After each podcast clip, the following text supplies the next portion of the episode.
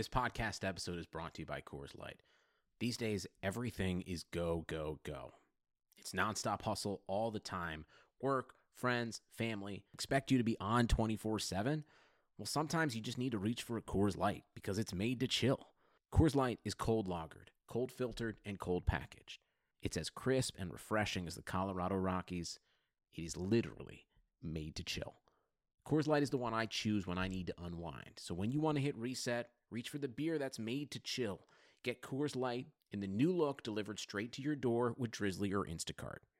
Celebrate responsibly. Coors Brewing Company, Golden, Colorado.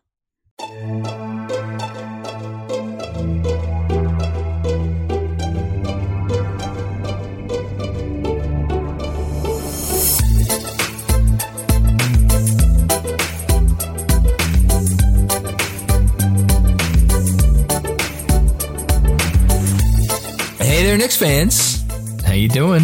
It's your boy Jonathan Macri with you for another episode of the Knicks Film School podcast. Joined, of course, because you are listening to this on a Monday, so you know I'm not by myself. I am with the best co-hosts uh, in the history of co-hosts, uh, Jeremy Cohen. Hello, sir. Wow, that's high praise, John. Thank you. Well, I appreciate that. I You don't know how true it is, but you deal with my bullshit every week. Um, so True.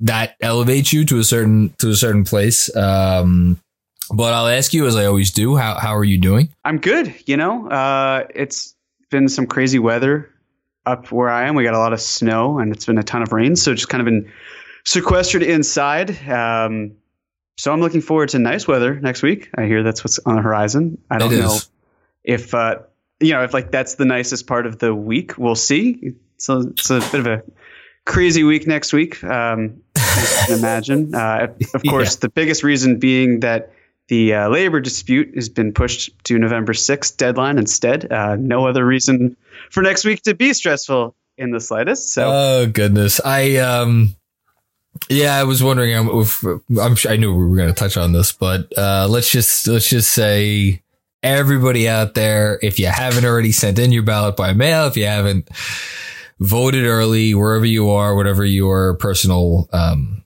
political belief, Mister Mister Cohen and I encourage you to go vote. for reference, my grandfather, uh, he and I have, let's just call it uh, different views You can just leave it at that. on uh, political matters and other matters too, but uh, specifically political matters.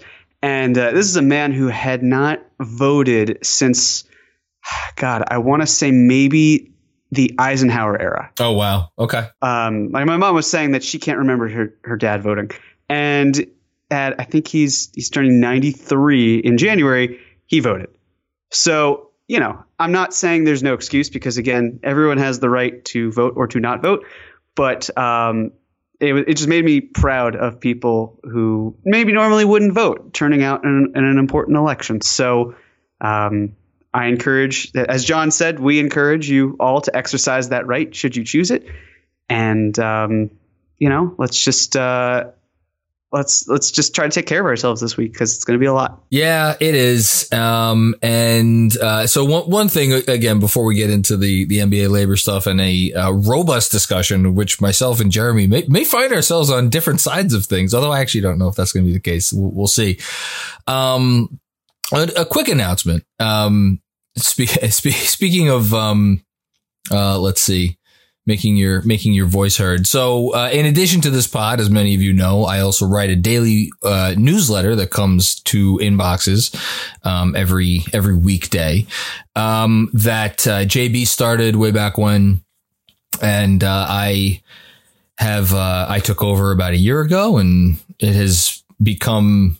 Um, I guess you could say. I mean, look, I'm not gonna lie. I, I love this podcast. This podcast is great, but I don't. Um, I've never, I don't know. Do you, do you feel like this is difficult work, Jeremy? like, I don't feel like uh, this is ever hard for me, right? No, I I wouldn't say it's difficult, but I would say that I probably spend more hours thinking about various scenarios and Okay. doing the homework than I care to admit online or on the pod. Um, but so yeah, I'm, I'm the same, except my, it's, I spend that time thinking about stuff for the newsletter. And then basically the overflow is what comes out on here on Sundays. um, anyway, so here, here's the point. I'll get, I'll get to it. Um, I, uh, I write the, the newsletter and it is a passion of mine. I spend a lot of time on it and, um, you know, I, I, will be honest. I, I, spend more time on that thing than I, I do with my job that, uh, my actual job that sends me paychecks every week. And I'm sure some folks at the Department of Education probably would frown upon, uh, that, uh, choice of expenditure of time, but it is what it is. And, uh, you know, and that's, that would never change because it's, it's my passion. It's what I love to do. It's my outlet. It's, I have no hobbies. It's the only thing I, I'm interested in. And, um, in other news, as I announced on here several months ago, you know, my wife is pregnant. We're going to have our second child. Um, and I want to continue to be able to do that newsletter and be able to look uh, my wife in the face and you know my soon to be two children and be like yeah you know what your dad is spending a whole lot of time on this but it's worth it so um, starting tomorrow uh, or today i guess when you're listening to this monday um, i am making the newsletter partially paid subscription based so what that means is um, it's going to be uh, a monthly fee or an annual fee if you want to sign up for the year um, that if you sign up this week this week only. I promise you, I will never offer this again. Um, you can get it for three dollars a month and um, thirty dollars for the year. I think the normal price is going to be five and fifty, but you know there have been some people that have been with me for a long time with this newsletter and on Twitter and the pod and the whole thing, and uh, I am, I am, I'm, I'm like James Dolan in this way. I am a sucker for loyalty. So um, if you get in this week, uh, it'll be three dollars a month for you forever for as long as you for as long as you continue to subscribe. And uh, yeah, I mean, it's just kind of something I need to do. And there's there's some more reasoning to it that I won't share on here. And if you're if you're if you're interested, which hopefully you are, um, check out the newsletter and I kind of explain it a little bit more. Um, you know, but this is everybody, everybody hopefully finds their calling at some point in life. And I think this is mine. And I, um, I guess I'm at the point where I'm like, you know what? I need to feel like this is actually really worth something to people. Um, does that make sense, Jeremy? Did I make any sense in any of what I just said? Of course. I mean, listen, you have a family, as you were saying. You provide great content almost every single day. Um, I'm certainly going to be taking advantage of that early bird discount, and I recommend that other people do. But you know, at, at a certain point, you have to um, put yourself out there, and you're only asking people to give a small amount. And eh, you know, we've had conversations similarly, um, both you and I, and at the Strickland, just about how do you how do you handle this type of situation where you you don't want to be restrictive, but you you also have to look out for yourself in some capacity. And I think what you're talking about is a really great compromise for people, and it's to the point where you know, I mean, it, it's everyone's finances are obviously quite different. But if you look at it, you're saying thirty dollars over twelve months. That's really less than three dollars a month. Um, I, I personally really enjoy reading the work that you do, so I'm certainly happy to pay for it. Well, thank you. And I hope that everyone else out there feels the same way. And if you want to yell at me and uh, or or curse at me or anything else, um, you know where to find me. I'm on Twitter. I, I, promise I will hear you out and I will not be insulted. Um, so yeah, but all right, that's enough of that. We've been we've been talking about this for for too long. Um, there is basketball news, uh, quite large basketball news actually. Um, the so let me see if I can wrap this or, or quickly um, summarize this. Um, the players and the and the owners, I guess, or the league, whatever you want to say um, push back the deadline by which they could opt out of the, C- this CBA until Friday. And uh, over the next five days, um, they will attempt to work out um, an agreement on when next season is going to be started and uh, also uh, the revenue sharing for just this season. Is that? I don't think I've read that anywhere. Is I'm assuming it's just for this season, right? Well, I would imagine that they also have to plan out the following year, just so teams have some sort of jumping off point. But that's the salary but, cap, right? Which is the, separate yes. from the revenue sharing, correct? Yeah, the revenue sharing would just be for this year. Okay. Well, listen.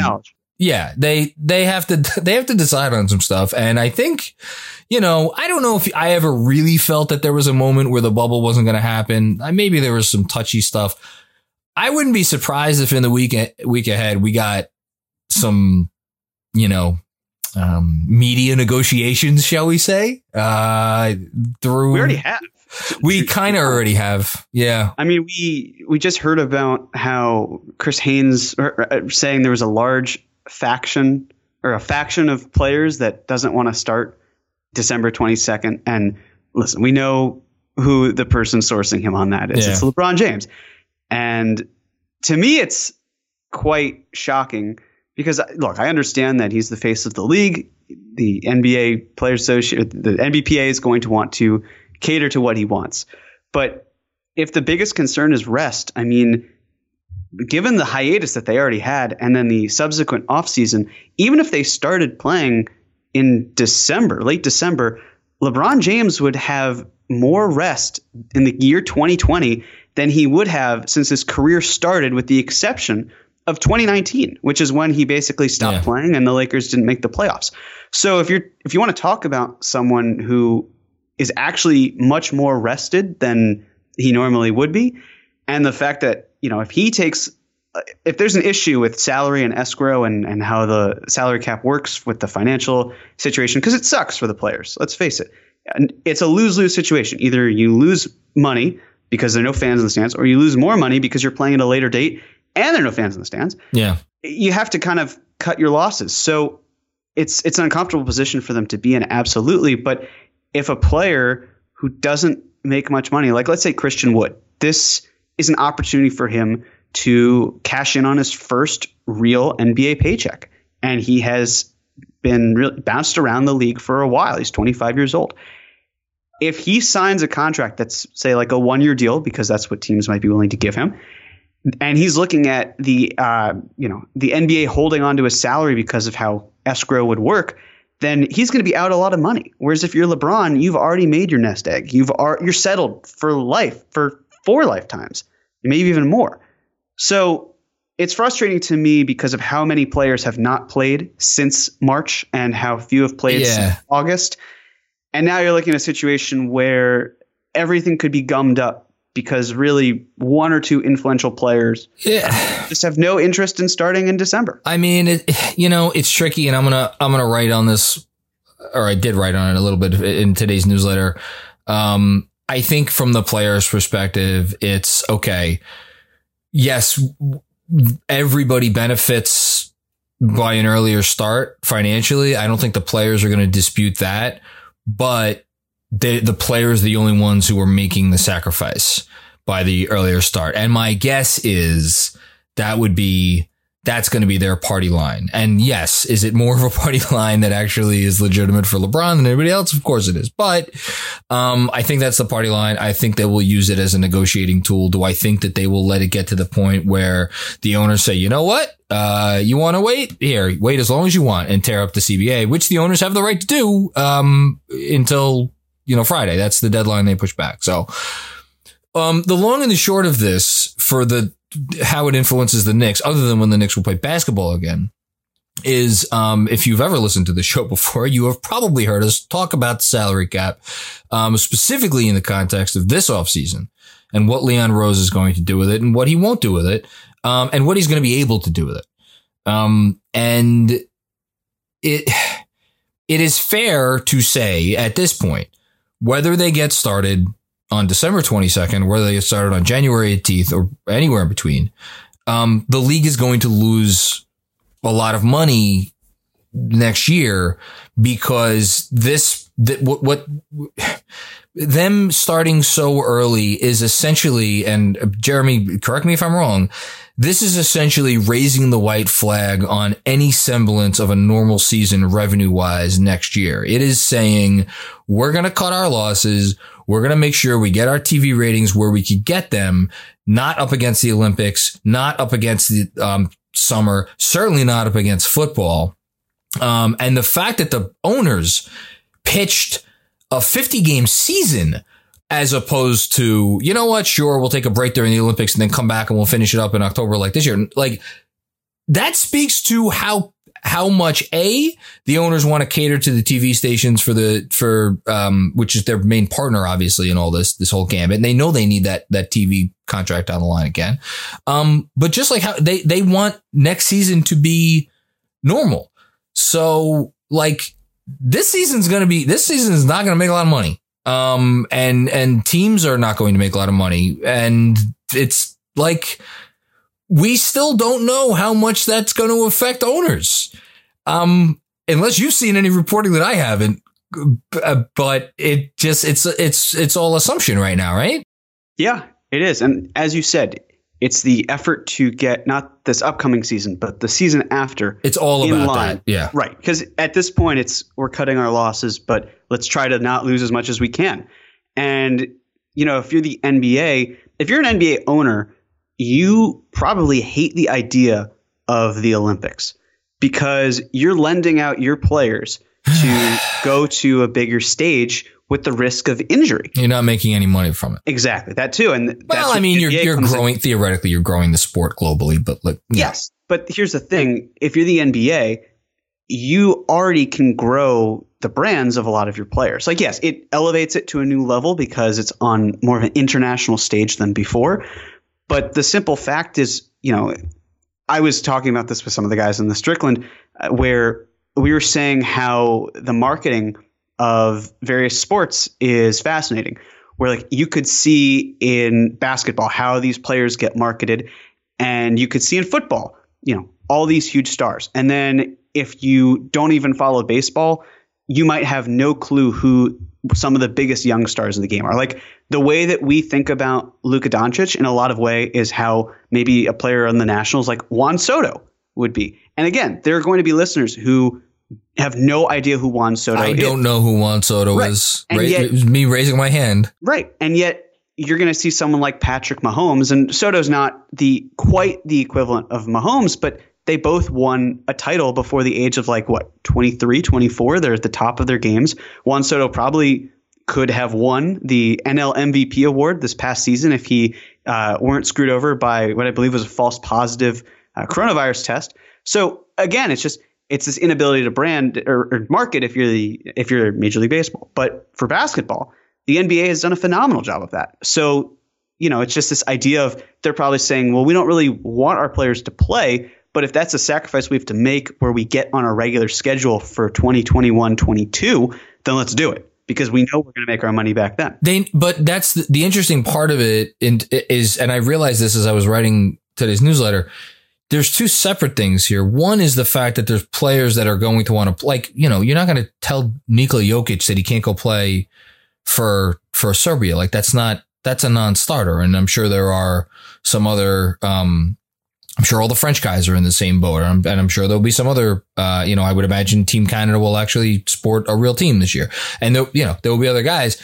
But the the other issue is that they are not going head to head against the Olympics on T. Like the, the NBA is not going to play during those two weeks. Like that that that's that's just they're not.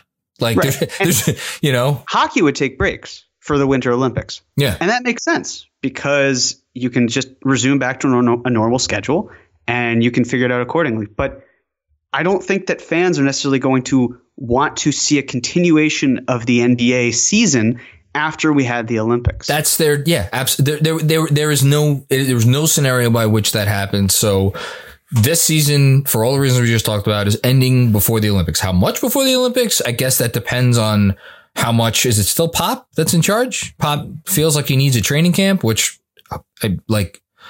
How that's that to me that's an interesting subplot of like do pl- do they start the training camp like during the finals like does that mean that finals players are ineligible like I whatever I think they pushed back the latest IOC deadline. yeah, I saw that. Yeah. So now it's going to be more like if you make it to the Super Bowl, you can't be in the Pro Bowl. that's great. So, you know, yeah. No, that's gonna that's gonna be interesting. if that's where you want to be, if the championship's your ultimate goal, then obviously that's uh, taking precedence over uh, over an Olympic bid. God, wouldn't it be fascinating if it was like Milwaukee, Denver? Because like you got to think. I mean, but that's uh, again, that's presuming Greece even even makes. Anyway, we're getting off track. Um, point is, uh, not not a lot of money um out there this year. Jeremy, let's pause for one moment. Um, we we haven't talked about your. Have you placed any wagers today? You know, John, I actually took this week off, and it felt great. And I might take more time off because uh, losing is Losing not sucks. fun, contrary No. to popular belief. Um, but you know, not everyone loses like me. Most people actually, I, I've heard most people actually win. That's what I've heard. And, and because, you know, clearly that, that rumor is true. Um, what you're going to want to do if you are interested in upping your Sunday experience with the NFL, Saturday experience with college ball, um, you know, goodness knows the NBA is going to be here before we know it. Um, my bookie is the place to do it. They have literally thousands of lines available on all of your favorite sports and events. Um, you could turn your game day into a payday with my bookie. I went through the um, odds to be the the first pick in the NBA draft that my bookie had. Um, do you know they have James Wiseman at plus 450? Wow. Yeah, you could make for, uh, that's if yeah, it's plus 450. That means if you bet 100, you could win $450, right? That I got that right. Or is that minus 450? No, no. Uh, okay. That would be, yeah. Yeah. I, I, I would, I'm, I would run, uh, not walk to, uh, to place that wager if I was, if I was a betting man. Um, which if you are a betting man, again, my bookie's the place for you. They have game spreads, championship futures, pre- player prop bets. It's never too late to get in on the action and start turning your sports knowledge into actual cash for your wallet. And of course, if you're going to do that, you got to use the promo code overtime. That's O V E R T I M E to claim a deposit match dollar for dollar all the way up to a thousand bucks. So that means whatever you deposit up to a thousand dollars, as long as you use that promo code overtime, uh, my bookie will double it. Stack UFC cards, presidential prop bets. Don't, you know, still time to do that. All the major sports and more. Sign up today to begin your winning season exclusively at my bookie. Let's actually go through the, the mechanics of this because I think this is important to the discussion because you wrote a great article this week, which I actually didn't disagree. I don't disagree with a word that you wrote with the exception of one line, which I think you downplayed, which is like the effect that all this is going to have on this. And you wrote that because you, and you, you weren't wrong. You said we don't know. Those were your words, right? You were just like, we're, we're not sure. And I wrote something on Friday where I was like, well, if this does rear its ugly head in a way that is significant, we it's it's here are some of the ramifications that could happen. So maybe we're not actually in disagreement, but let's just talk about for a second. Okay, the cap is going to be at 109 million whereabouts this upcoming season. That is based not on the actual finances. That is based on uh, an arbitrary number that they've set so that players don't like it's basically the, the cap doesn't go into bedlam there is actually a pie of like $90 million per team to divvy up this year, which means if correct me if I'm wrong, owners are going to have to play, pay players money that is not there. Is that the simplest way of putting it, or did I oversimplify it? No, I guess it's a way of, yeah, that, that makes sense. The bottom line being that the way that they currently would calculate the salary cap it crashed. And the mechanisms involved never considered the idea of a pandemic. Think of it as a bailout. yes. Yeah. It's a, it's a government bailout. Exactly. um, so I, my thinking is this. There may be some teams that are like, you know what? Um, maybe it's not worth it to me to play, to pay player X, whatever um, when I could get, you know, someone who's maybe 85 or 90% as good for much cheaper. And I don't think that there's going to be like a ton of salary dumps, which is the point of your article. And I agree with it. I don't think that there's going to be this magical market for salary dumps where people are like trading first round picks left and right to get off of money. Um, but I do think that there will be some opportunities to be had. That, that was my main, main point, which I was, I'm curious to hear what you think of. Yeah, no, I guess you could technically call it a rebuttal.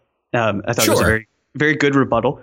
Um, so I wanted to really be careful in terms of what I was saying with my article because I, again, like the reality is it just takes one team to say we have too much salary and another team that has cap space to say, well, for the right price, we'll take that on for my argument to kind of feel like it's disintegrating. Um, so the first big thing is I wanted to make sure it was uh, a $10 million salary or above because I do think that there will be opportunities for some teams to kind of dump off smaller salaries, right? Like, and you brought it up even in your article, where if you had Jabari Parker, for example, has a $6.5 million player option, it makes sense that he would want to take that option. Um, if the Kings want to dump salary, they're they're in pretty good standing. But if they wanted to say, you know, dump his salary, they could maybe attach a second round pick. They've got two 2021 second round picks, one that's their own, one that's Memphis's. I'm sure for a lot of Knicks fans, uh, you're probably drooling at that prospect because then that would mean that you have a third top 10 of the second round, you know, so 31 to 40 probably, um, second round pick uh, in 2021. That would be fantastic. But that also doesn't mean that they're not willing to take some sort of salary back.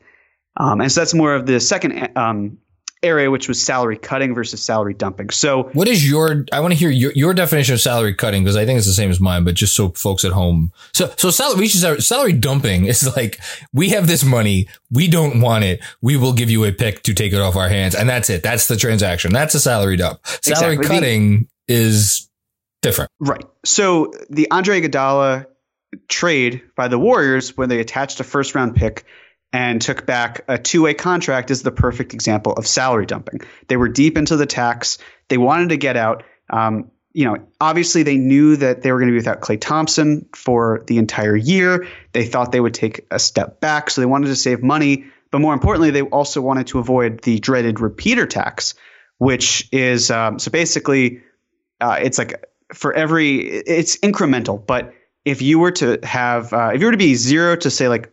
4.99999 whatever million dollars over the luxury tax, then for every dollar you spend, you're um, you have to owe a dollar fifty in luxury taxes, and, and then and it increases after, the more seasons in a row you're in this thing. Right, exactly. You don't want to have it um, in consecutive years, but you can also get hit for three years out of four. Oh, so if you if anybody here listened to the pod that we did with uh, Jeremy and JB, it's why Joe Harris could cost um, the Nets like what is it like sixty million dollars next season? Or, yeah, or something. It's a staggering yeah. amount. Yeah. So, but for some teams, they're comfortable paying it, and for others, they might look to offload other salary so that that way they can afford to pay their guy, but then pay less at the end of the day. By the way, the tax line is one of the things that is um, at issue over the course of the next week, although it, it is wasn't it being because it was 132 this season, mm-hmm. and I think many most parties involved wanted it to go up to even with a even with a flat cap. I think most parties involved wanted it to go up to 139 nine and but that's probably not going to happen right and it shouldn't in my opinion because if you're freezing everything else you're basically giving a bailout to the, the richest teams the teams that are most willing to spend and true if you, you know, if everything else is staying the same, then in my opinion, you should probably freeze that upper amount. Well, it's good but for then, the Knicks. Uh, exactly. Yeah. Yeah. yeah you want a lower tax level, luxury tax level, if you are a fan of a team that has cap space. Let's put it that way. Um, the luxury, or I guess salary cutting, differs for me, and it sounds like it's semantics, but there really is a clear difference. Is that so? We know the Warriors dumped Iguodala on a first round pick. But what they also did was when they made the D'Angelo Russell trade involving Andrew Wiggins, they attached Jacob Evans and Omari Spellman to that deal, which meant that they were sending more salary out than they were getting back. And then they went below that tax level. So they didn't have to face the repeater tax. So, yes, was getting a good asset for D'Angelo Russell important to them? Sure. But let's face it, they took on Andrew Wiggins, which is not a great contract at all in order for them to for ownership to avoid paying more. And this was before they knew about the pandemic. So that to me is salary cutting, where well, a team that's sending out a salary, they're doing it so that their payroll uh, gets cut a little bit more. And I think that the salary cutting market makes a lot more sense for the Knicks if they're, you know, instead of like uh, dumping a bad player onto them, they maybe guarantee the contract of, I don't know, like Reggie Bullock or Wayne Ellington, and then trade one of those players out for another player that's coming in. And that's so you just touched on a couple things. Um, let me handle the first one. To me, my definition is much more general, which is like salary cutting is when I'm, I'm like, okay, let's go back to the let's go back to the Jabari example. Um, like well, actually, no, that's probably not the best. Okay, no, fine. Let's go to that example. Um, they have Cory Joseph on their books next season for for uh, 12 million and then he's 2.5 guaranteed the following year, I think. Um, if they sent us Cory Joseph and we sent them Reggie Bullock and they they sent us a pick for that trouble. To me, that's not a straight salary dump because they're getting something back. Correct. Or, you know, replace Reggie Bullock with, you know, Dennis Smith Jr. or something. It's like it's a trade where the team that's offloading the salary is getting a good thing, but they're giving up something they're giving up something more than they otherwise would for the for the good thing. And the reason they're giving up something more than they otherwise would is because the team that's giving up the good thing is taking on this crappy salary. That's like my general outline of like this other type of salary, whatever you want to call it, salary cutting that teams do. Is that am, That's the way I view it. Okay. The I forget what the hell my second point was now. This stuff is like really in the you talk about getting in the weeds. Um so, well, let's just stick with that for a second. Oh, yeah, that's what was my other point. Here's the issue that I think the Knicks are going to face and why I think it's going to be tough to make a lot of these deals. Why do we always talk about Reggie Bullock? Because he's the only cheap player the Knicks have who you could credibly talk yourself into like some team that wants to win next season wanting at his salary, right? That, that the Knicks would be more than comfortable giving up. And it's like, it's funny to me that you mentioned Wayne Ellington because Wayne Ellington is going to make, he's on the books for $8 million next season. Wayne Ellington isn't worth $8 million. Like, even if he gets his shot back, he's not worth $8 million. He's worth, I don't know, or $4 million, three, four, five, something like that. So, and you could say that about any player on the Knicks that they actually really want to give up you know, and maybe even about players that they don't really want to give up. Like who's who's dying to get like if I I don't view the Knicks as in a place where they're like you where they would use Kevin Knox or Frank Ntilikina or and maybe even Dennis Jr. in this type of a trade where it's like we're giving you this thing which is vaguely interesting and we're going to take back crap and the and you're going to send us a pick but the pick's probably not that great right? Because if the pick was great, the team getting the player would want a better player. And if the pick, you, you know what I'm saying? This is the this issue I keep running into. Yeah, and that's why you know the reason why the better. The, the more expensive the contract would be, the better the pick would be, and the more years that are there, the higher the pick would be there. Um, which is like, for example, you had talked about the idea with the Kings where they, you know, if there was something that had to deal with the Dallas pick and the Kings pick in 2021. And like to me, I if I'm the Kings, I don't make that trade, period. Like there's no reason why it's it's like almost as if the Knicks were to like if you were to say to someone, "Hey, instead of the Knicks pick next year, you could have the Mavericks pick." And if you feel that the Mavericks pick is going to be like in the early 20s. Is that a fair assessment? Um, I, I think I pegged it as like 21, 22, 23, right. like that. Yeah. So if you're the Knicks and you're playing in a ridiculous division, and if you're seeing a lot of division games, then the idea of you know moving up in this year's draft and losing what could be a top five finish in the tanking standings next year. I mean, and in, in return, you get say like the 20th, 21st pick. To me, that's a no, a no go.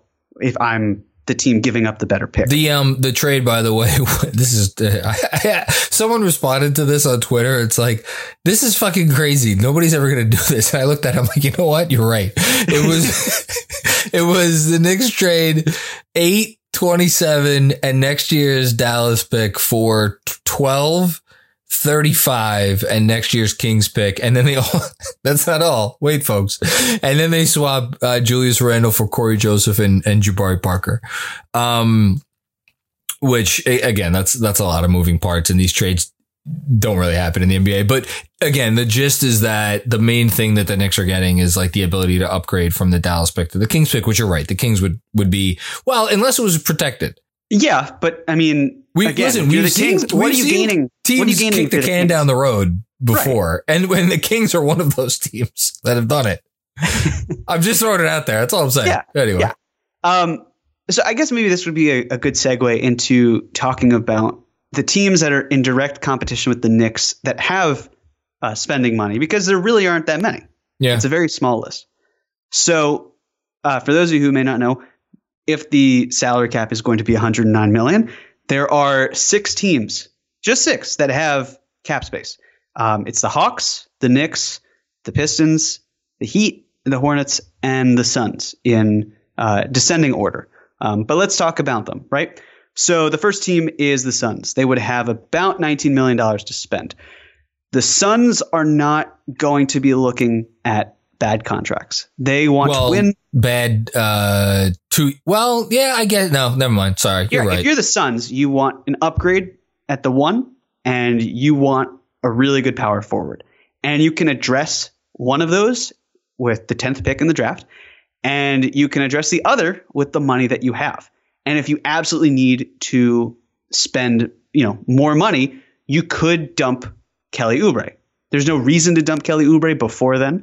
So you're still in a good standing with what you have. I think they're going to move Oubre, by the way. That's just a gut feeling. I haven't heard anything, but I just It could be, but I have a gut again, I think the only reason you move him if you are the Suns is because you have already agreed with a free agent and you want to sign them to that money. It's or not you, like, oh, or you've agreed him. to a trade that you need to you need to open up cash. That's see, that's the other part of this. But every- it has. But I'm saying, if from the Suns' perspective, you have to have that free agent commitment. No, I'm saying, but that's my, my point is that it doesn't just have to be a free agent. And yes, I'm going to say it. If Chris Paul is open to the idea of going to Phoenix and Phoenix is like, you know what? Fuck this. Let's just make, let's trade for Chris Paul and we'll make a run next year. And they need to open up cap space because Oklahoma City doesn't want Kelly Oubre on their books for what, but I guess in that scenario that you, they would probably just take Oubre. But like, that's the type of thing I'm thinking also, which is where there's a team that needs to unload a contract to take in another player via trade. And the team doesn't, the team that's trading the player that is incoming doesn't want the, the salary that you need to get rid of. Right. If uh, realistically, if you're the Suns, if you do make a trade for an Which upgrade Oklahoma City using- would probably want But neither here nor yeah, you would have to imagine. But then Yeah. he's only under contract for, for a year. Yeah. So, So, um, so the Suns are, They're in my out. opinion, they're they're yeah they're out. Then you've got the Hornets. They've got nineteen point four million dollars. you said Miami's out too, right? well, yeah, and well, I did, but we'll get there. Okay. Um, for the Hornets, they don't land free agents. So if they really wanted to do something in terms of uh, taking on a salary dump, they absolutely could. They have some bad contracts of their own. Notably, the Nicholas Batum contract is terrible, but no team is going to trade for that one. You've got the Cody Zeller deal, where again, I just I would It- trade for. Nicholas Batum. If- you would. I if if I'm getting a thing. But, but, if you're the Hornets, why are you giving up? I a thing? know, yes. I'm just, I just wanted to Yes, yes, throw that out exactly. there. But yeah, so again, there are no good big contracts that they have currently. Can I ask you, what would it take for you to take on Batum? Uh, hmm. A lot, because that's basically your entire. And well, it depends. If it's a salary dump, then that's essentially your, you know, a four, a three quarters of your salary payroll situation that you had for free agency. Um, but it, it would take a lot for me because I really don't know what the point would be, and I don't know why the Hornets are dealing him Yeah. again, it's like it's like saying why would the Knicks dump Julius Randle just for the sake of dumping him? Again, Julius No, Randle's a much better yeah. player than Batum. It's just you know, if if if you just have to hold on to him for one more year, you do it. Yeah. Um, yeah. So the Hornets, in my opinion, are a, a very good, you know, competitor with the Knicks in a hypothetical salary dump. Then you've got Miami, as you said, even though they have $22 million in cap space, they are effectively out. They've got to re-sign Goran Dragic. They have to re-sign Jay Crowder. I'm sure that there is another player that they might be interested in. Um, they would want to keep those players cap holds so that they could have the mid-level exception as opposed to the room exception, which is a different of difference of five million dollars. Wait, with Charlotte, did we say they're, they're, they're okay with taking on salary? Where do we leave off with that? We did, yeah, because they don't get any free agents, but they could be a sneaky contender for a Christian Wood type signing. I think that they're gonna try to make a play for someone here. they could. I mean, again, the, the market is so, I guess, depressed, and yet the demand is pretty high that I could see them trying to sign someone of value. Yeah. And if they do, then you know that just takes one team out of the equation. Um, then there are the Pistons. Pistons have thirty million dollars.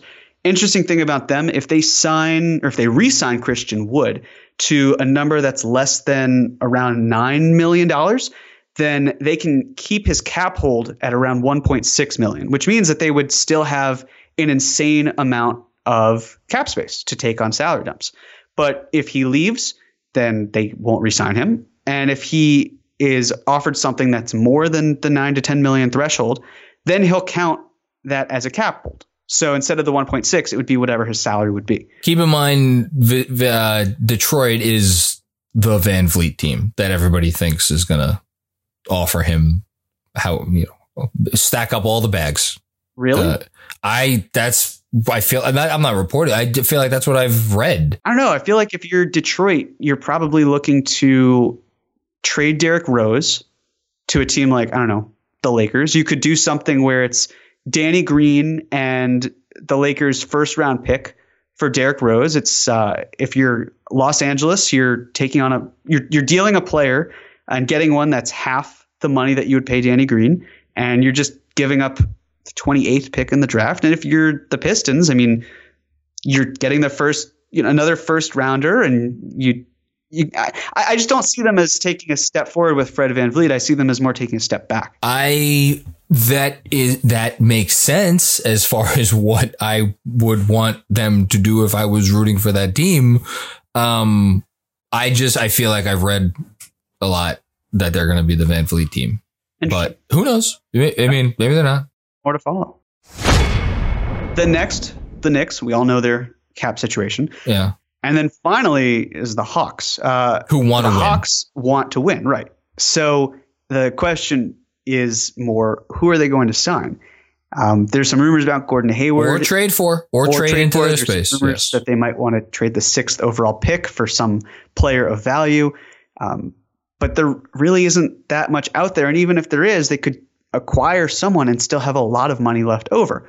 So now that we've talked about those teams, John, we should probably launch into the teams that may have too much salary, where they are close to the luxury tax or they're in the luxury tax, or it makes sense that they would want to shed some salary. So uh, I believe that Philadelphia is at the top of the list. Philadelphia and Golden State are the two top teams. And I will note, just in case nobody's seeing this, I just, I just want to, um, um, this is a public service, right? We try to help people on this podcast, right?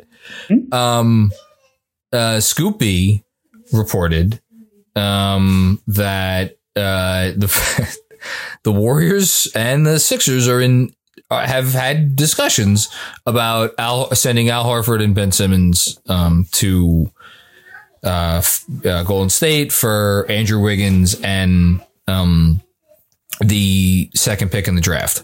Um, Golden, there would have to be some other filler involved, uh, but this you could actually do this trade before the end of this league year because Ben Simmons is still only on the books for eight million dollars. Um, because his his extension doesn't kick in until whenever they decide to start the next league year. Um, so financially, the trade could work. Um, to me, it's it's I I let me just say this. I I I heard the same rumor. Um, and I think it could maybe be credible, but it's I, I, it's it's too much of a win for Golden State, and I just yeah, I don't I don't yeah, I'm not sure. I just want to throw that out there. Um, but maybe the larger point is that Daryl Morey's already, you know, he's already getting busy. I, I think he's got his paws all over that. He's oh yeah, oh yes, yes. He hasn't even officially signed, so and he doesn't even. That's a good one. And uh, boy, would that make me look like an asshole because I wrote in my I think on Wednesday or Thursday like Morey's Morey's not going to trade Simmons or Embiid. Well, eh, maybe he is. Who knows? Anyway, um, so Philly and, and Golden State are way out ahead. They, they are in terms of salary that they would offload. Um, for Golden State, it's really from the Knicks' perspective um, it's probably just Kevon Looney. He's got two years and $10 million left. The second year is a player option. Have to imagine that he would opt in because he did have injuries. Yeah. They could continue. Um, you know, what that means, you would probably just play him off the bench because you'd have Mitchell Robinson starting ahead. what the Warriors would give up in value, I don't really know. Um, maybe it's swapping rights with the Wolves 2021 pick, but that seems um, challenging. I don't think they'd do that. I doubt they would either. And if the pick doesn't convey, then um, you know how do they figure out swapping from there? Um, with the Sixers, a, a trade I always kind of go back to is Mike Scott. He's got uh, I think five million dollars.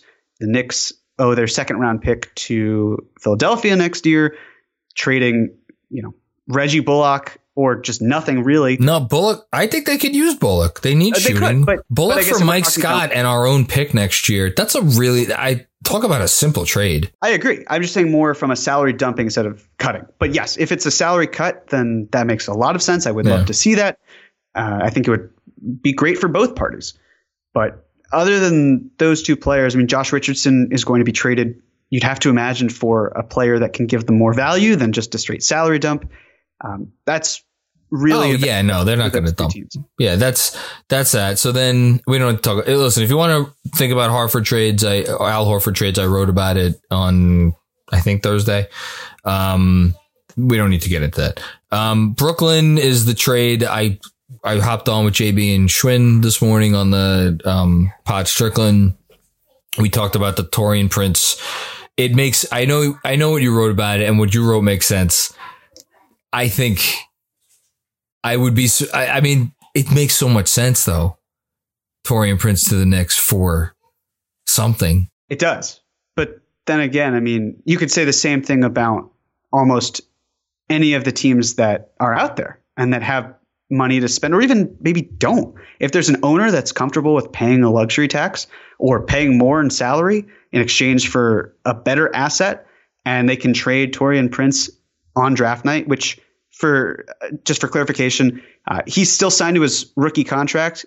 And then once the new year starts, then his new oh, deal kicks in. Oh, that's right. Yeah. So you don't have to take him on as a salary dump. You could just effectively take him on for, you know, a similar caliber player. So he could be traded on draft night for what he's making like one point something million dollars. It's small. Yeah. Oh, so as a result, it's great for any other team that's that's interesting. That's um, yeah, that's interesting. I forgot that. That is interesting. That opens up the market for him a little bit more. I'd for that's a that's an interesting little caveat. Good job. Yeah.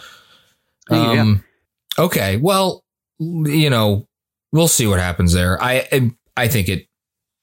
I think the Knicks. If I'm the Knicks, I would if I could get like whatever whatever I could get. If I, I mean, even like I would, if it's Brooklyn's pick next year, I, I think I'd just probably, I'd be, I'd do that. I know, I know it's not gonna be a good pick, but yeah, that see, that's the thing, and it comes down to, I guess the, uh, the ideology of it all, right? Which is, if you knew that Brooklyn didn't have a good pick, would you still expend that type of salary cap? And there are people who would say, well, yeah, I mean, what else are you going to spend the money on? And there are others who would say, no, because again, if that pick doesn't hit, then you're taking on two years of financial commitments when you could add better talent to the team.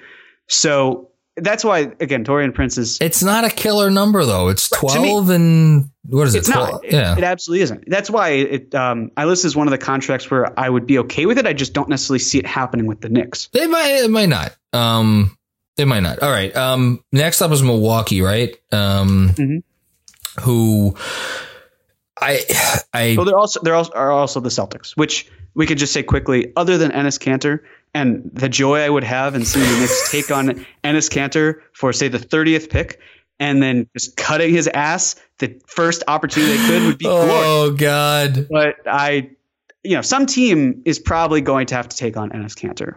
How much he costs or um, where he goes is a different story. But the Celtics are just but this also depends on Gordon Hayward. If he opts in, I could see the Celtics dealing Enes Kanter. If he opts out and signs elsewhere, does what Al Horford did, then they might be less inclined to do something like that. Because why give up? You know, why should Trader Danny give up his precious assets in order to get rid of Enes Kanter? Um, but yes, I swear, if I have to see Enes Kanter play another minute uh, for the Knicks, I will. I will shoot someone. Um, okay, Milwaukee. God, Milwaukee has some bad money. Um, they have, well, DJ Wilson isn't bad money. Their contracts are expiring except for Bledsoe. Bledsoe is really the only bad one in my opinion. So Bledsoe is. Can I just say Bledsoe's interesting to me because let's talk about the Bucks for a second, right? Um, they need to make an upgrade. We know this. They're very limited in terms of what they could do because they have Giannis, they have Khris Middleton. Those guys are not going anywhere. Um, I don't think they want to give up George Hill because George Hill was playing. He was like their third best player during crunch time minutes in the playoffs. I think they want to. I think they want to keep him. Um, put DJ Wilson aside. He's only making four point five next year. Maybe I don't know. Um, Brook Lopez. I. I mean, they kind of built their whole offense around his. Sh- not built their whole offense around it. His shooting is very important to what they do. Mhm. Right. And he was a great defender this year. I mean, he was yeah, he was a really good defender. He he he. Brook Lopez is he worth the contract they gave him? Four years, um, fif- 50, what is it? 52, 53, whatever. It's a lot of money. Um, is he worth that contract? No, probably not. But I, I just, I would, I think he's worth so much more to them than he would be to anyone else that for what another team would ask for to take him on, I think would just, the Milwaukee would be like, yeah, forget about it. I, ju- I don't see them trading Brook Lopez. Eric Bledsoe, um, oh man. Okay. Three more years at what's this? Oh God, those are big numbers. They're really large. They're not small numbers. He's also older than 30 now, or he's on the wrong side of 30. He's Is turning this- 31. Is this 55 million? 50, 56? It's bad. I think that the last year might be partially guaranteed. I'll, I'll look it up right now. But what are your, what are your thoughts on Mr. Bledsoe? Um, not overly positive. I guess if you're the Knicks, you'd probably just want to take him on in order to see if he can attain positive value. But if he doesn't, then you're stuck with this deal for at least two years, if not money on the third year. Again, I think you could probably find a better playmaker. I think he does shrink your floor or your your just All the spacing in terms of what you have. I don't know how he necessarily helps the So players on the court because of that. And again, there's a reason why Milwaukee's looking to move him if they do. That Uh, wait a minute. This is interesting. He's only guaranteed, he has the Julius Randle guarantee, except um, not in 21 22. He has it in 22 23. It's $3.9 million. That's, man, okay. I'm, I'll probably get in trouble for saying this, but whatever. It's, it's, it's podcasting. I would, if they needed, if they needed to unload Bledsoe on somebody and, the the team trading them whoever whatever player is is they they hope are, is going to appease Giannis into staying there. And Eric so Eric Bledsoe's really not easy to move because who else who's going to want him? No one. That's the thing. because, for a reason. He's not a highly coveted player. I mean, yeah, but he's making he's making 16.8 and 18.1 which like over the next 2 years which I don't know that I really care about. I I certainly don't care about the money he's making this year. And yeah, $18 million in 21 22 is a lot if you need the money. And as we've, we've argued about this on this show, I don't know that we've ever come to an agreement. I don't think they're going to need the money in 21 22. no, uh, probably not. Again, and I'm fine taking on a contract that, you know, for the right price that um, goes into 21 22. But again, it's just, it's the quality of the player that you're having because it's great to have the assets. It's great to add to the quantity, but how is the quality of the core that you've got? I mean, we're talking about how RJ Barrett needs to improve his shooting. Uh, Mitchell Robinson does not shoot from the outside. He's very much a rim runner. There's conversation of if the Knicks went in the direction of Isaac Okoro, and now if you're throwing Bledsoe into the mix, I mean, who's shooting? How are 30 you?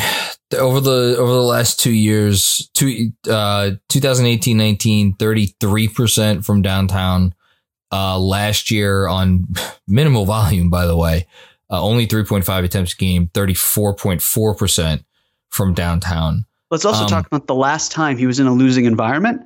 He tweeted out he didn't want to be there. it didn't go his and yet he's he's really good everywhere else his effective field goal percentage is like last two years 548 528 well 520 is not great but it's not if i mean for a little guard it's it's it's solid i mean ah, man I wouldn't. Let me put it this way: I'm not giving up something for the right to pay Eric Bledsoe the rest of his contract, but I'm not sure I'm asking for a ton to take it on. well, for the sake of the conversation, because we're talking about salary dumping versus cutting, to me, as a salary dump, it doesn't really make much sense. And if you're Milwaukee, again, I, I agree, it's going to be hard to maybe find a home for Bledsoe, but the, if you're the Bucks, the ideal scenario is you're trading his salary as salary filler for a bigger deal. And you can't really yes. do that if you just dump his contract. Yeah, but that's a but in a three way. It's this is um this would obviously be some kind of a three way trade where he the Knicks are taking him on, and some team is is is sending a player into into that space. Right. I mean, again, I, I guess one possibility would be we know that the Bucks apparently have interest in a player like Bogdan Bogdanovich. Maybe to go back to the Kings, if they agreed to a sign and trade that was centered around Bogdanovich and Bledsoe and oh, that's interesting. Milwaukee's first round pick this year and maybe some sort of future asset, that would make a little bit more sense. How Bledsoe would work with De'Aaron Fox, that's that's yeah, the but they're, not going to want Bledsoe in Sacramento. They have no interest in Bledsoe in Sacramento. Right. Again, I agree that it's very confounding as to where Bledsoe would go because then of the teams also that we listed, I mean, unless he's playing in Detroit, then he's not going to go to Charlotte because they've got enough point guards. He's not going to go to Atlanta because their best player doesn't want to play off ball, and I can't say I blame him. Uh, and sure, I mean Bledsoe did have more time playing off ball here than he has before. Uh, here being Milwaukee, but Eric Bledsoe's not a bad player though. By the way, we, we, we should note that uh, Milwaukee can't trade their first round pick next year because they've already traded away their 2022 first round pick. Um, so that's a non starter. However, oh man, I, I gotta tell you, if I could get a future Milwaukee first, like 2024 Milwaukee first rounder, oh, I would I would drive I would drive to the airport to pick up Mr. Bledsoe. Well, you know that they would protect that because they yeah, but you can only I, if it was one of those deals that where it's like if it's not converted by this time, it turns into two second rounders. I wouldn't do that. But if it was going to convey at some point, I would. Yeah, it'd be huge. I would make I would make that trade in a, in in a heartbeat. Okay, we, we we talked about Eric Bledsoe for long enough, we, and we've been talking for an hour. Um, we should probably bring this uh, wrap this. Well, I think we've talked about all the tax teams, right? We or have the potential tax teams there are a few more teams that we should just talk about because I think they are relevant to the conversation. Sure. And they actually go more against my argument.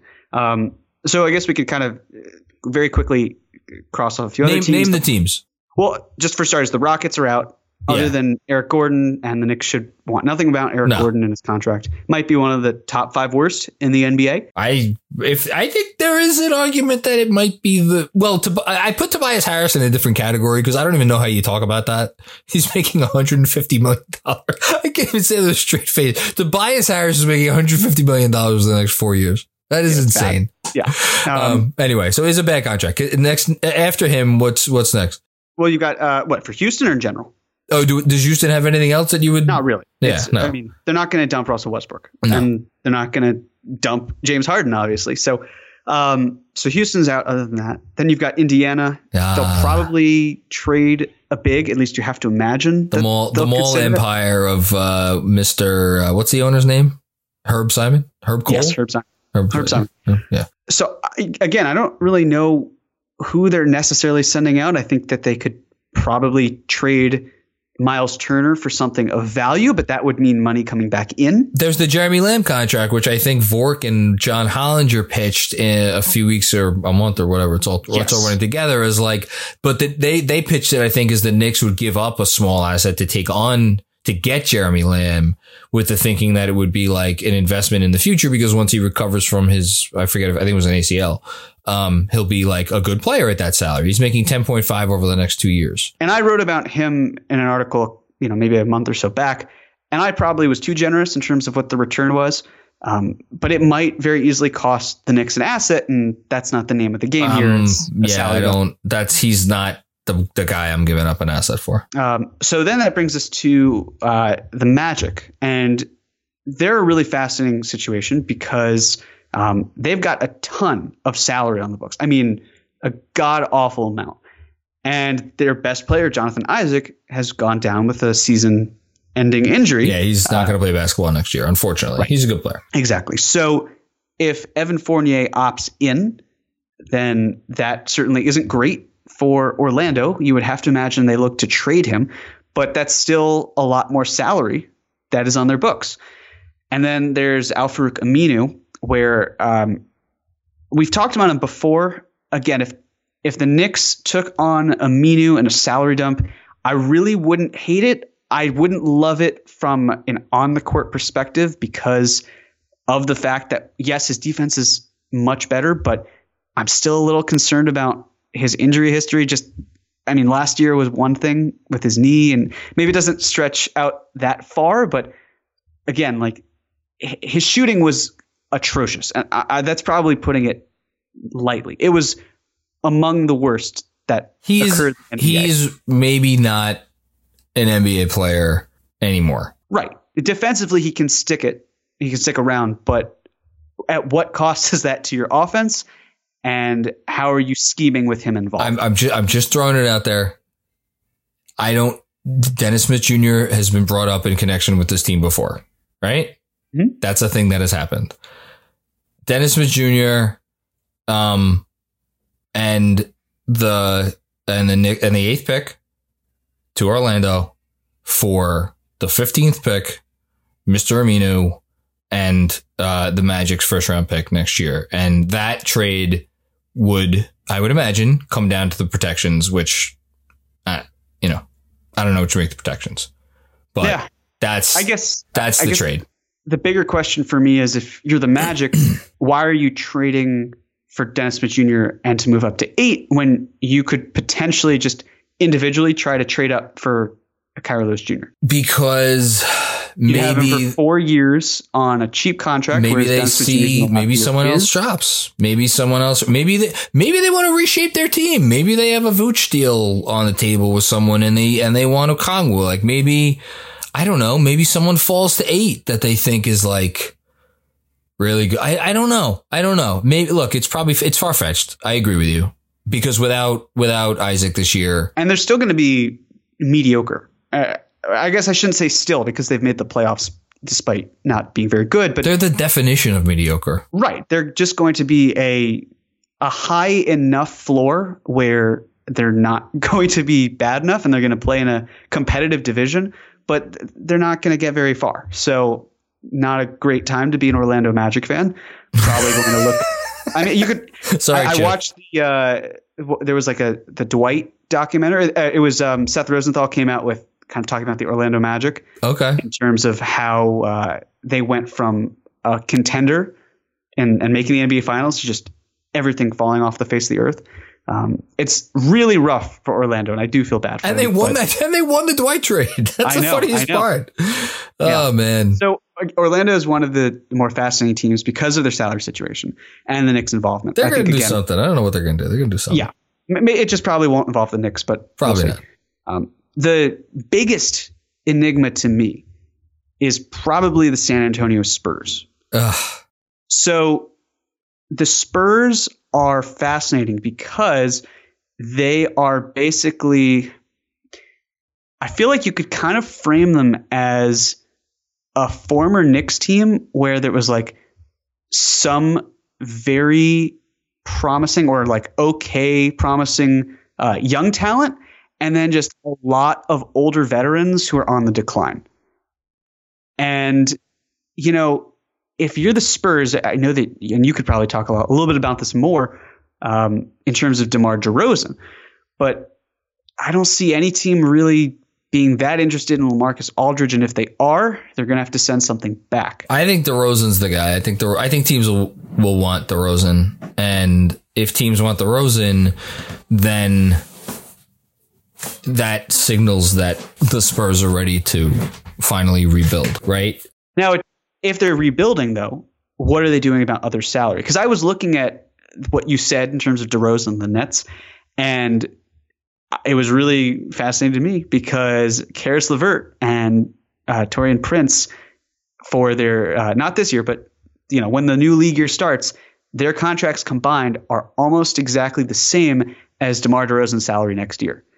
So if you're the Nets and you are trading, say, their first round pick this year or next year, and Caris LeVert and Taurean Prince for DeMar DeRozan, that's I mean, to me that feels like a pretty balanced trade. Maybe Nets fans would disagree because I know that there are a lot of Nets fans who love Caris LeVert. Yeah, to me that feels selling low, very low. Uh, well, but here, again, and this is my, I just don't understand how a player who has been in the league for four years and has seen his efficiency drop every single year and started out with around a league average efficiency. I don't see how he is adding things to his repertoire. Well, look, I, I understand that he is. We don't need to talk about this. Players, if Durant and if Durant and Kyrie say they want DeMar DeRozan, guess what? Of course. Bye, Caris. Yeah. But I guess the other thing is that because uh, I was talking with a Nets fr- uh, fan who's a friend of mine, and he was saying like, well, Caris LeVert has top 25 potential. And I was like, well, what the fuck does that even mean? Um, and then he was saying like, well, he's been held back by injuries. And I was thinking, well, like, do you think that the fact that he has had the injuries would also hold back his potential and why he will not reach said potential? Uh, again, I understand that fans love him. I think that if you want to keep Spencer Dinwiddie, that you probably would want to trade Caris LeVert in this situation. I'm not entirely sure that how he would fit with Durant and Irving, but we'll see. Again, I just um, even if we say that, all right, let's forget about the Nets for a second. Let's say that DeRozan is dealt. We're talking about Aldridge. Um, you brought up Patty Mills in your article. Thirteen point five million dollars. I, I think that you know if they want to get rid of that salary, I I would take it on for happily. Yes, I think that's definitely possible. Yeah. Um, I would say the other big question with Spurs is Rudy Gay, and he's in the last year of his contract yeah, as well. He's expiring. And I have no interest in the Knicks taking on Rudy Gay, um, but I think that a really fascinating team for him would actually be the Hawks because I can see that. Them that having him off the bench, yeah, would be good for them because he's been a bench player I like you know, I, I, like that. I don't think that they would have to uh, pay very much because I think that Rudy Gay would actually, you know, be like a salary dump, but the Hawks actually give up maybe uh, a second round pick or two. Yeah, no, it would be like the type of trade that I wrote about, where you're giving up a little thing for somebody that should probably deserve a better thing if they were making less money. The interesting thing for me with the Spurs is derek White, and if if he, you know, I don't know if if they would ever put him on the market, but he's He's a year away from restricted free agency. Um, I wonder what it would take, what else it would take to, if you, if the Spurs were in love with someone and wanted to move up, they're at 11. If they wanted to move up from 11 to 8, um, right? They're at 11. Yeah, they're at 11. If they want to move up from 11 to 8, they're not going to, they're not going to give up Derek White for the right to move up to from 11 to 8, but, or, or without getting something else back in the deal. Um, so a big reason why I don't see them moving young players is because not this offseason, obviously, but the next one, the Spurs will have the most cap space in the NBA. We're talking about, I think, around eighty million dollars in cap space. Um, it's gonna it's gonna be a staggering amount.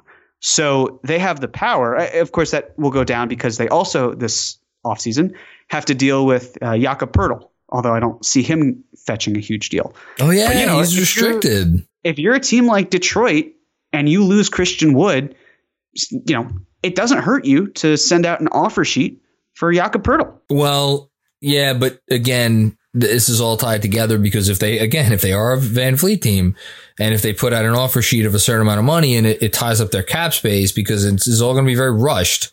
Um, yeah, just it's yeah. The Spurs are a fascinating team because they have so little money on their books.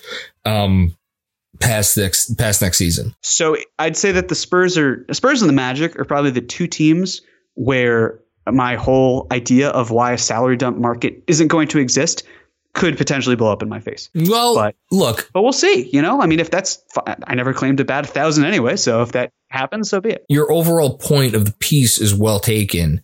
My only again, the only thing I wanted to say is in response is that there may still be opportunities to utilize your cap space in a way in the trade market in a in a way where you're essentially helping other teams out yes. because of finances. You know, that's that's that's really all it is. But Yeah.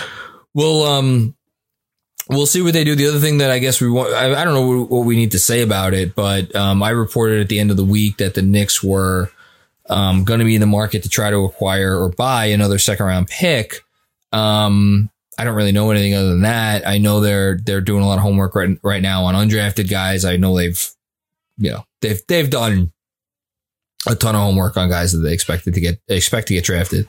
Um, you know they're ready. Um, what did you have any thoughts on this that you wanted to share? Yeah, you know, I mean, it's um, it's a great thing to hear because if you're buying a pick, you're able to send out up to five point six million dollars, and you know it doesn't count towards the cap. So we've seen James Dolan spend freely in terms of building out Leon Rose's front office.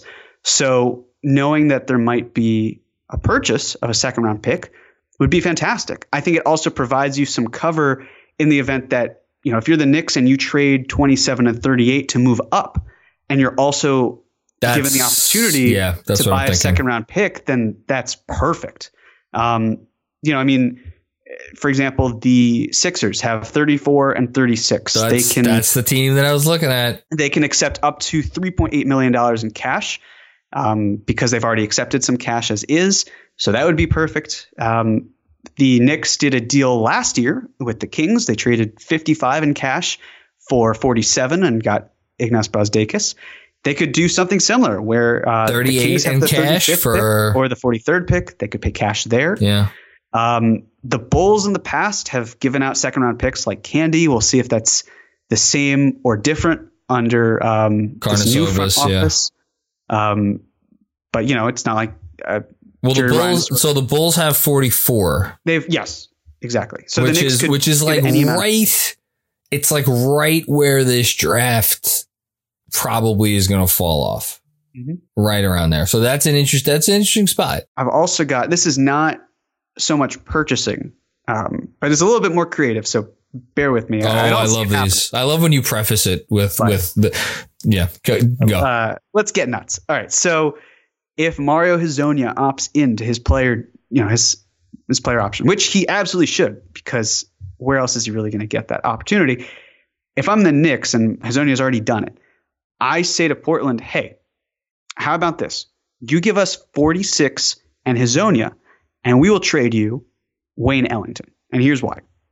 If you're Portland, you're already on the hook for $1.8 million. If you are trying to save money in any capacity, because we don't really know where Portland's spending habits are um, with the pandemic, then you could trade Wayne Wayne Ellington that night for a million dollars. They could cut him and save $800,000. And all they had to do was give up the 46th pick.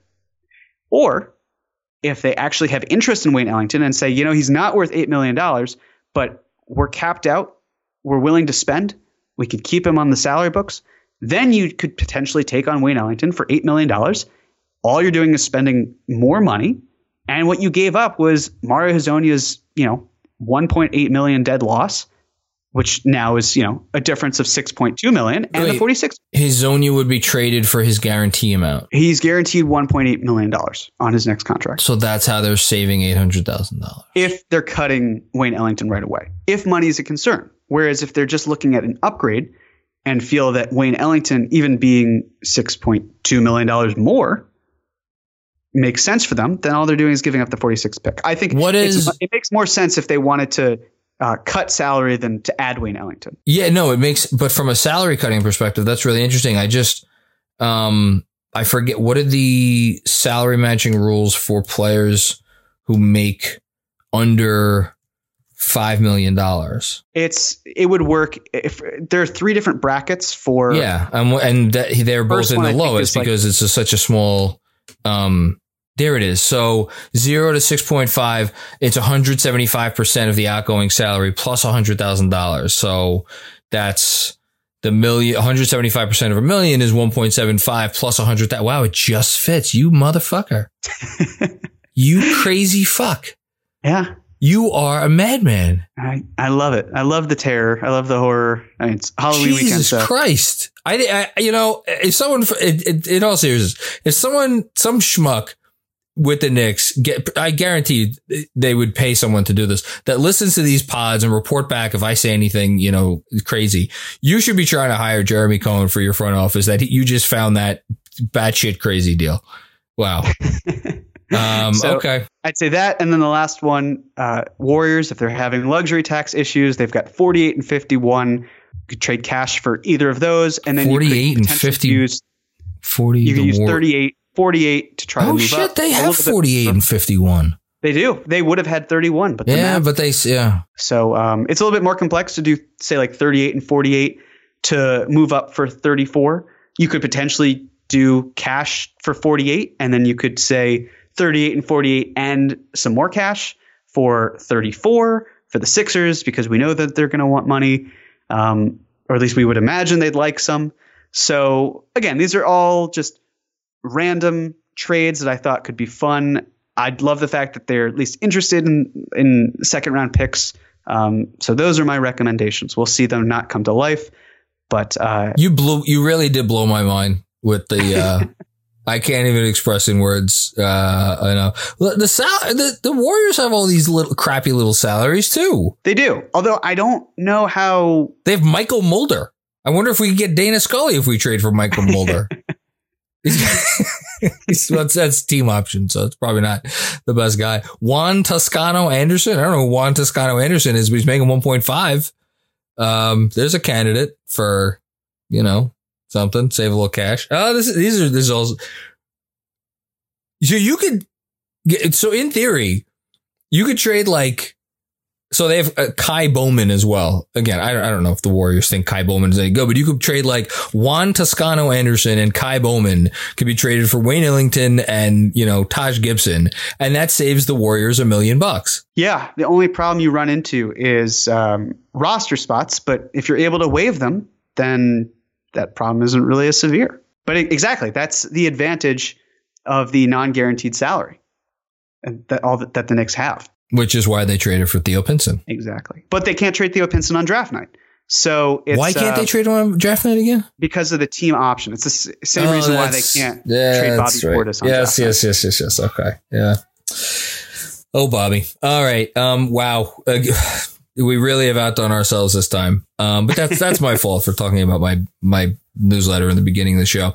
Um, we gave our spiel about voting. Anything else we got to say before we get out of here? Um, I guess the one thing is that I'm really curious about the Jazz because they do have a new owner, but having a new owner doesn't necessarily mean a willingness to go into the luxury tax. Well, he's he's worth a lot of money. He is, although I looked more into his Qualtrics deal, and oh, his brother got a significant. Of course, you part. did.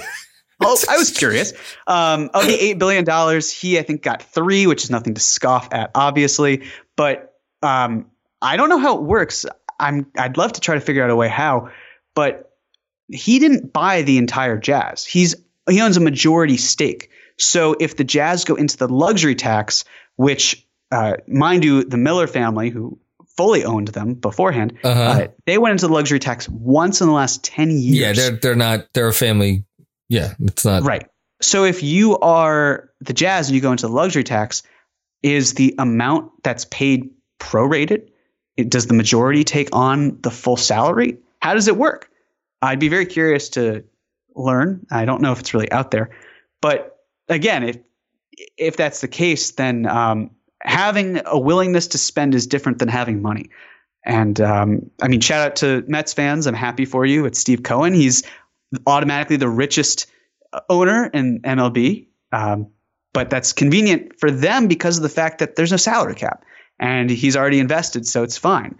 Um, but billionaires and millionaires, and I guess people in general who have money, is he liquid? Also, though? like to that's, keep it. That's the question. Uh, that is a good question. I think that um, Mets fans could provide more insight. I'm sure the first person who's going to be listening to this is diehard Mets fan Andrew Claudio, who I'm sure will have some sort of answer in his head, um, and either can't interject or won't, or maybe he will. Maybe Andrew will speak up in this pod and, and interject for me. If he does, thank you, Andrew. If he doesn't, so be it. Um, so you know, again, with the Jazz, I don't know if that's the direction that they want to go in right now, or if that's the direction Ryan Smith wants to go in right now. I got one. I got one for Utah. Um, they, if they want Reggie Bullock, they could have him Otherwise, trade us. Utah has swap rights with the Cavs for their 2024 second round pick. I would, I again walk to the airport to pick up Ed Davis. Um, if I'm getting those those Cleveland swap rights in 2024. Yeah, and um, I'll say that. I guess my last note will be this: uh, for those of you who did read my article, there were two players missing. Uh, one was Gordon Hayward because again, I don't see oh, come on, that's in any salary dumping situation, so I didn't feel like enjoy, uh, in, in that article. even mentioning him. But the second was Mike Conley Jr. And the reason for that is because I've been holding on to a Mike Conley Jr. article featuring Ed Davis for a while now. And of course, the Jazz had to go and get a new owner, and it just like made me rehaul oh. every, overhaul everything. So um, this is, I guess, the lesson in doing work before you should. Don't, don't uh, save don't, it. Yeah, don't try to do a good job on things because it's just going to blow up in your face. So we will see about that. I'm still going to release the article, but um, waiting for the fa- the financials. But again, Conley to me would be a salary cutting option, not a salary dumping option. But um, we'll get into that at a later date. I think we've talked enough today. I think Mike Conley here serves as a stand in for like your virginity. Don't save it. Don't save it. Just give it away. On that note, Anything you'd like to plug, John? Um, well, let's see. I already plugged. Uh, I already plugged the newsletter thing. Um, you could sign up by the way all week and get that get that discount. Um, uh, no, no, I got. Um, uh, I don't usually plug this pod on this pod, but uh, you're gonna want to check out the next episode. I think it's probably gonna be the next episode this week because I haven't I haven't gone out and booked anyone else because I've been a little busy. Um, but there's a there's a pretty good guest that's coming on um, who I think everybody's going to want to hear. So I'll just uh, I'll say that. And um, everybody, uh, Jeremy, thank you as always. You you sit here and you talk to me for an hour and a half on a goddamn Sunday night, and I love you for it. Uh, thank you, and uh, thank you everybody out there for listening to another episode of the Knicks Film School podcast. We'll talk to you soon. Giddy up.